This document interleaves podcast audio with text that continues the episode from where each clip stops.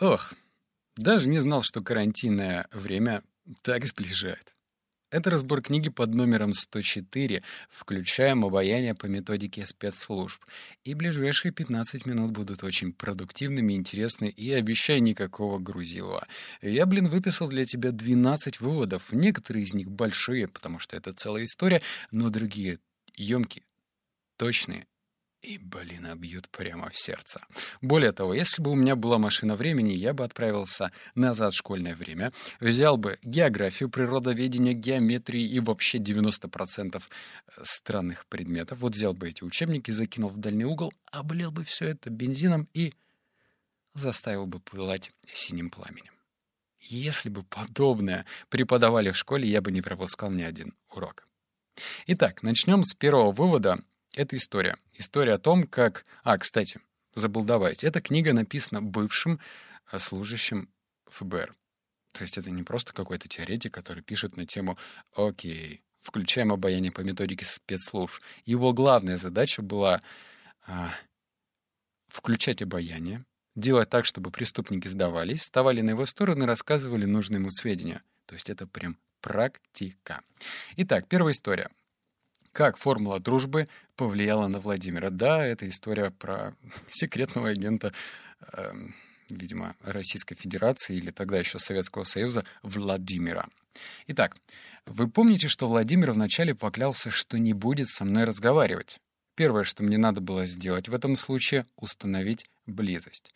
Каждый день я садился напротив него в комнате для допросов и читал газету, не произнося ни слова и не обращая на него ни малейшего внимания. Мое молчаливое поведение создавало близость, и, что очень важно, не вызывало у Владимира ощущения угрозы. Как только он удостоверился, что я не представляю для него опасности, в нем проснулось любопытство. Почему Ген приходит каждый день? Что у него на уме? Почему ничего не говорит? Мои ежедневные визиты и безмолвное молчание послужили наживкой для любопытства Владимира. Охваченный этим чувством, он, наконец, нарушил молчание и обратился ко мне, чтобы установить контакт. Говорить со мной перестало быть моей идеей. Теперь инициатива исходила от него. Даже когда я не стал сразу с ним разговаривать, а наоборот напомнил Владимиру об ответном молчании, в дополнение к формуле дружбы здесь сыграла свою роль еще два психологических принципа, которые мы обсудим позже. Это напоминает какие-то, знаешь, а, фильмы про шпионов или детективов, когда сидит подозреваемый, темная комната, на его лицо направлен один источник света, и в комнату с переменным успехом заходит сначала добрый коп, потом злой коп, и что-то, что-то пытается из него достать какие-то показания. А здесь реальная история. Как разговорить человека.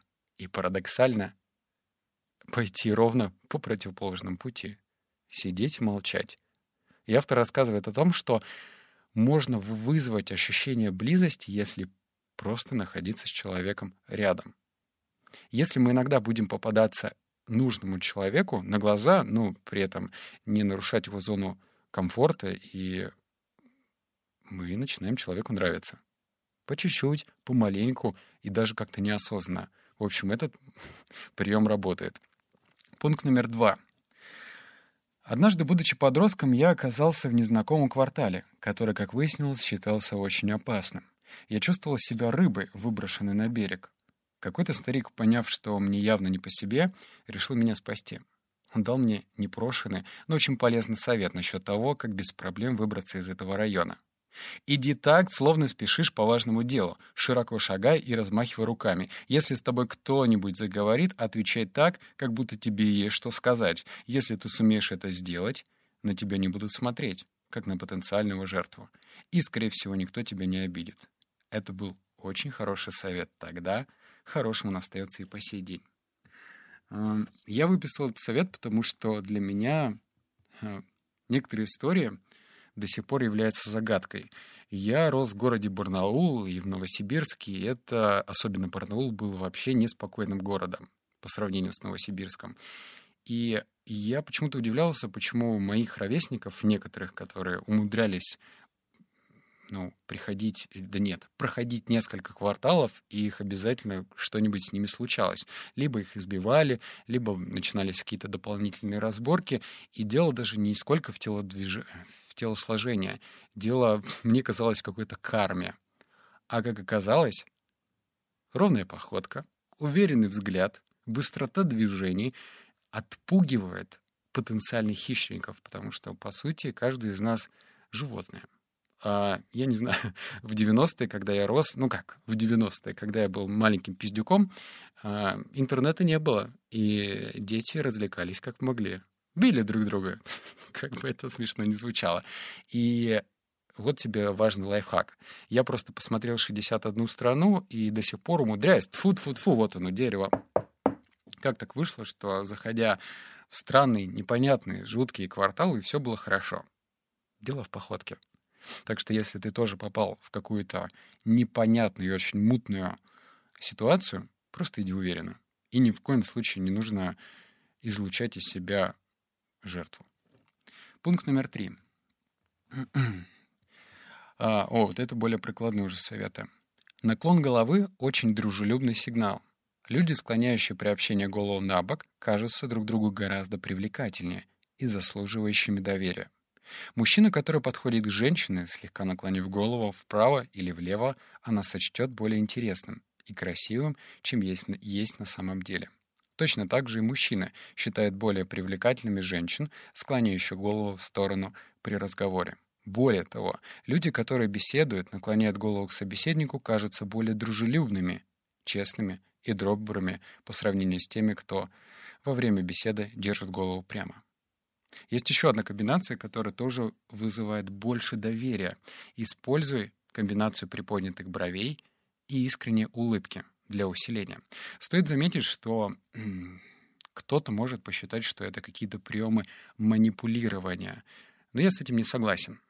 Во-первых, э, если ты умный человек, то знаешь, что можно зарабатывать и понятными, простыми и кармически приятными способами. Ну, незачем заходить в какие-то мутные схемы и пытаться кого-то обмануть. И если ты понимаешь, что жизнь подобна бумерангу, если ты затеял что-то хреновое, бумеранг, ой, как скоро вернется и шандарахнет по голове. Так что помни, это не манипуляция, это просто для того, чтобы завязывать более близкие и глубокие взаимоотношения с людьми. Я слышал историю о том, что чем старше ты становишься, тем сложнее тебе находить друзей. И это так. Если в школе можно было просто подойти и познакомиться с новым одноклассником, то сейчас это сложнее. У всех есть свое раздутое эго, и сейчас набирает обороты вот эта фраза. «Я интроверт, я интроверт, я в домике». Так что помни, что если ты хочешь с кем-то завязать нужные взаимоотношения, наклон головы, ну, в пределах разумного, может послужить хорошую службу. А также помни, что у тебя над глазами есть брови, и этими бровями нужно пользоваться. Ну и про улыбку не забывай.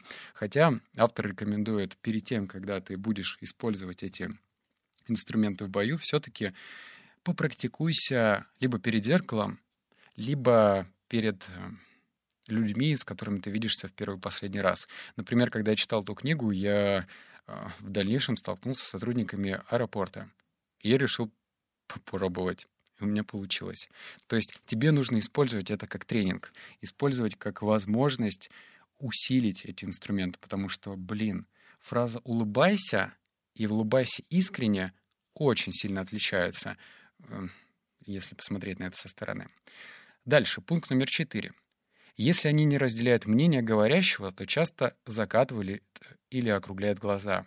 Когда выступающие отворачиваются или улыбляются в своей записи, этот невербальный сигнал позволяет сразу выявить несогласных. Если, сказав что-то, вы вдруг увидели, как кто-то закатил глаза, обратите пристальное внимание на этого человека, чтобы впоследствии постараться убедить его в том, что ваше мнение заслуживает внимания. Помните, не стоит тратить силы на убеждение сторонников, которые без того слушают вас поднявшись вперед, кивают и улыбаются. Я выписал этот пункт, потому что до недавнего времени я, ну не то что опасался, я не любил какие-то встречи с несколькими людьми одновременно, если мне нужно получить желаемый ответ. Мне всегда было легче убедить одного человека, а если перед тобой сидит два, три или четыре потенциальных партнера, которые вроде принимают решения, то я вообще немного впадал в панику. Что делать, как делать? Это нужно со всеми зрительный контакт держать и говорить в разные стороны, в общем, вертеть головой как помелом. И этот совет про то, что если ты изначально видишь вербальные сигналы от тех людей, которые на твоей стороне, они кивают, они смотрят на тебя, держат зрительный контакт, а другие, возможно, блуждают взглядом.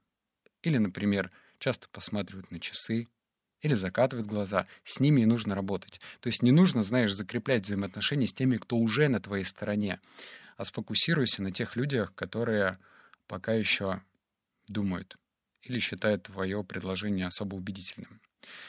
Пункт номер пять. Эффект первичности. Я часто прибегал к эффекту первичности на допросах людей, подозреваемых в совершенных преступлениях. Помню, однажды мы с коллегой допрашивали подозреваемого в ограблении банка. В комнате нас было трое — я, коллега и подозреваемый. В самом начале допроса мой напарник попросил прощения и вышел, сказав, что ему надо позвонить по одному неотложному делу. Его уход был частью плана, согласно которому я, оставшись на время наедине с подозреваемым, должен был доверительно с ним поговорить. Я произнес. «Вам очень повезло, что в расследовании принимает участие мой коллега. Он приятный и честный человек и сумеет непредвзято вас выслушать. Потом я умолк и, откинувшись на спинку стула, стал ожидать возвращения напарника. Немного помолчав, я добавил. «Да, кстати, он вполне может позволить себе роскошь быть честным, потому что он ходячий детектор лжи. Не знаю, как у него это получается, но этот человек сразу чувствует ложь. Неважно, о чем идет речь и кто говорит, он словно видит других насквозь. Последним высказыванием я создал фильтр, через который подозреваемый должен был теперь смотреть на моего коллегу. Я создал эффект первичности, чтобы убедить этого человека сверхъестественных способностей второго следователя. Блин, мне этот эффект понравился. Не уверен и не вижу, как сейчас можно это использовать в бизнесе, потому что, возможно, это выглядит, э, выглядело бы наигранно, но, черт возьми, это очень круто. Это похоже про то, когда, например, ну, наверное, ты встречал таких людей в компании, которые при знакомстве начинают якать и рассказывать, какие они молодцы, каких результатов они добились, и ничего, кроме раздражения, они не вызывают, потому что вот это павлиние «я», какой я молодец, нет.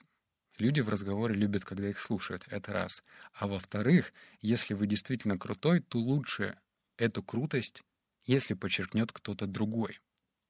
И это вызовет эффект первичности. Так что помни, особенно если ты хочешь познакомиться с какой-то девушкой, то нужно, чтобы твой друг тебе подыграл. И в глазах этой девушки а, представил тебя в нужном свете.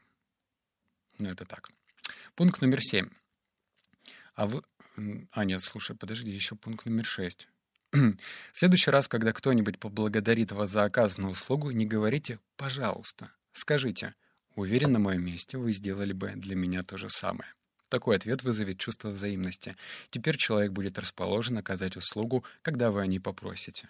Но это про те выводы, которые короткие, но бляха-муха, емкие, поэтому в следующий раз попробуй.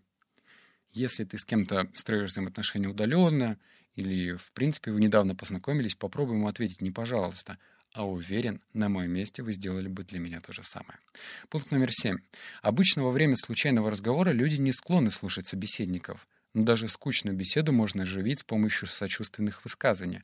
Допустим, ваш коллега взволнованно рассказывает о выходных днях, проведенных на озере. Если вы не ездите отдыхать вместе с ним, вас, вероятно, не очень интересует его рассказ. Но, сказав, «Похоже, тебе и в самом деле там понравилось», вы покажете, что внимательно слушали то, о чем говорит. Сочувственные реплики придают разговору вкус.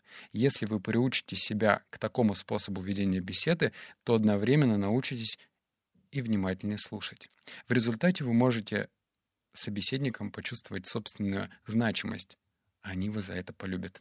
Тоже вроде бы казалось бы манипуляция, то есть говорить сочувственные реплики. Но чем чаще ты будешь использовать сочувственные реплики, тем чаще ты себя будешь ловить на том, что ты внимательно слушаешь.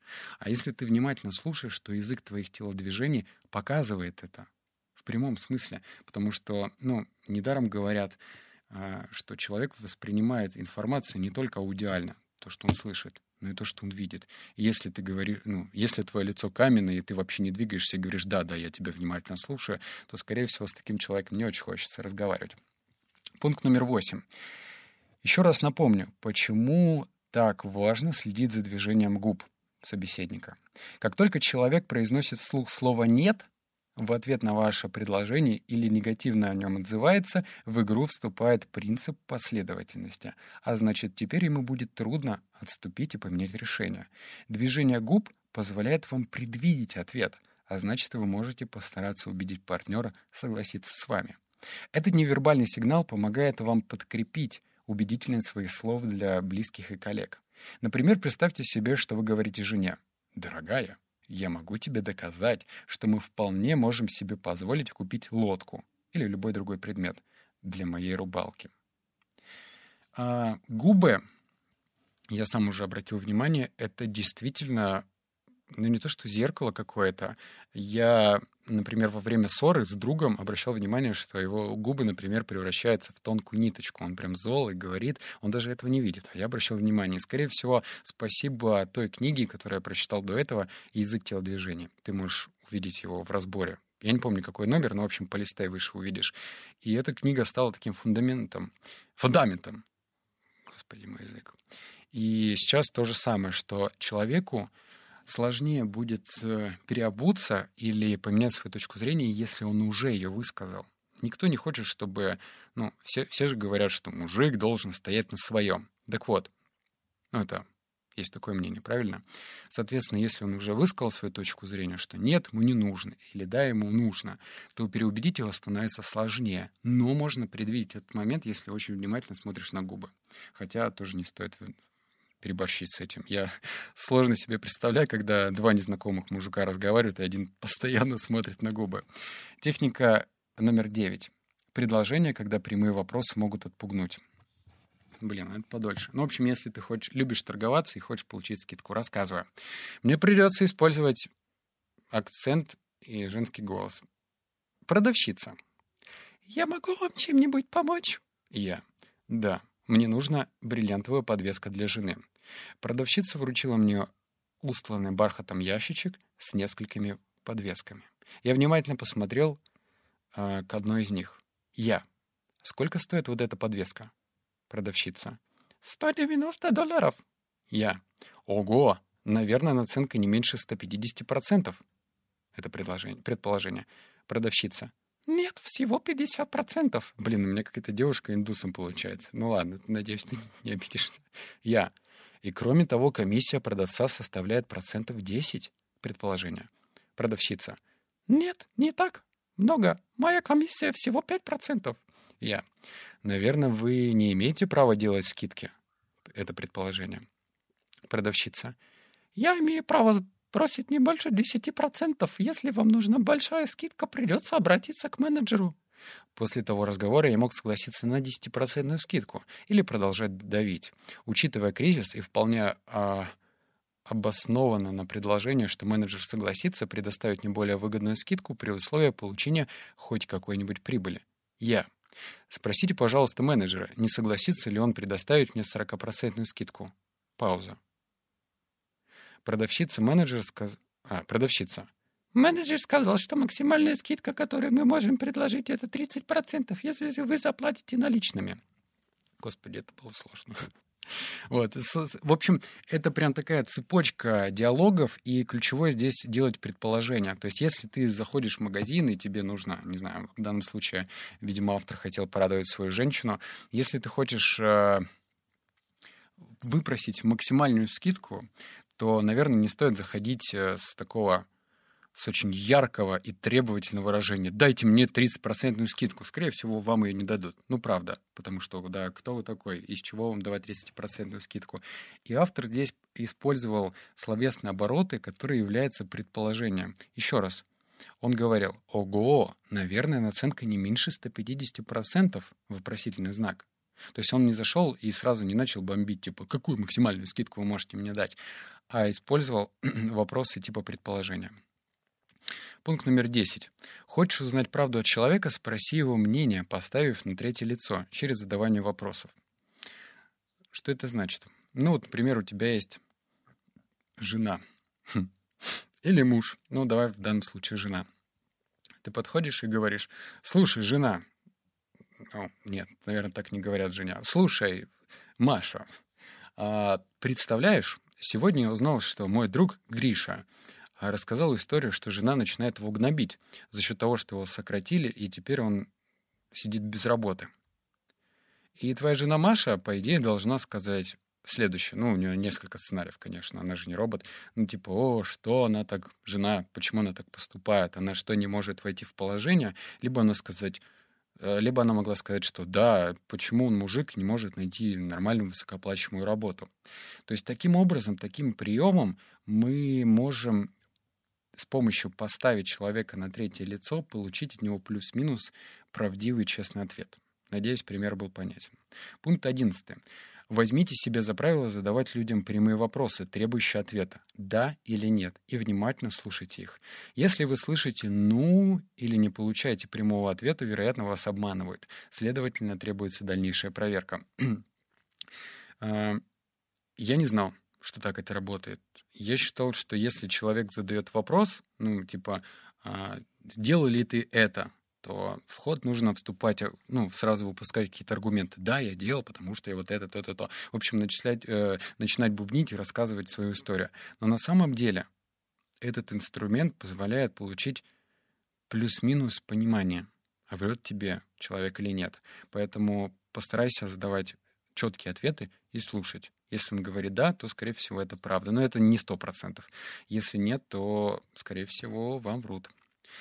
Пункт номер 12. Почему я должен верить тебе? Если на этот вопрос отвечает уклончиво вместо «потому что я говорю правду», есть вероятность, что вас обманывают. Опять же, это не стопроцентное доказательство, но стоит, наверное, к этому прислушаться, так как э, если... У нас на физиологическом уровне на самом-то деле удается очень плохо врать. У кого-то текут слюни, сопли, и э, человек механически хватается за нос. Ну, ты, наверное, слышал историю, что люди, когда врут, часто касаются кончика носа. Это из-за того, что у нас организм выделяет слизь. И, наверное, нужно задавать прямые вопросы и ждать от него прямого ответа. А если человек уклоняется, то, скорее всего, перед вами врушка. Ладно, это было 12 выводов, я устал, честно. Я переживаю джетлаг, и моя речь похожа на тролля.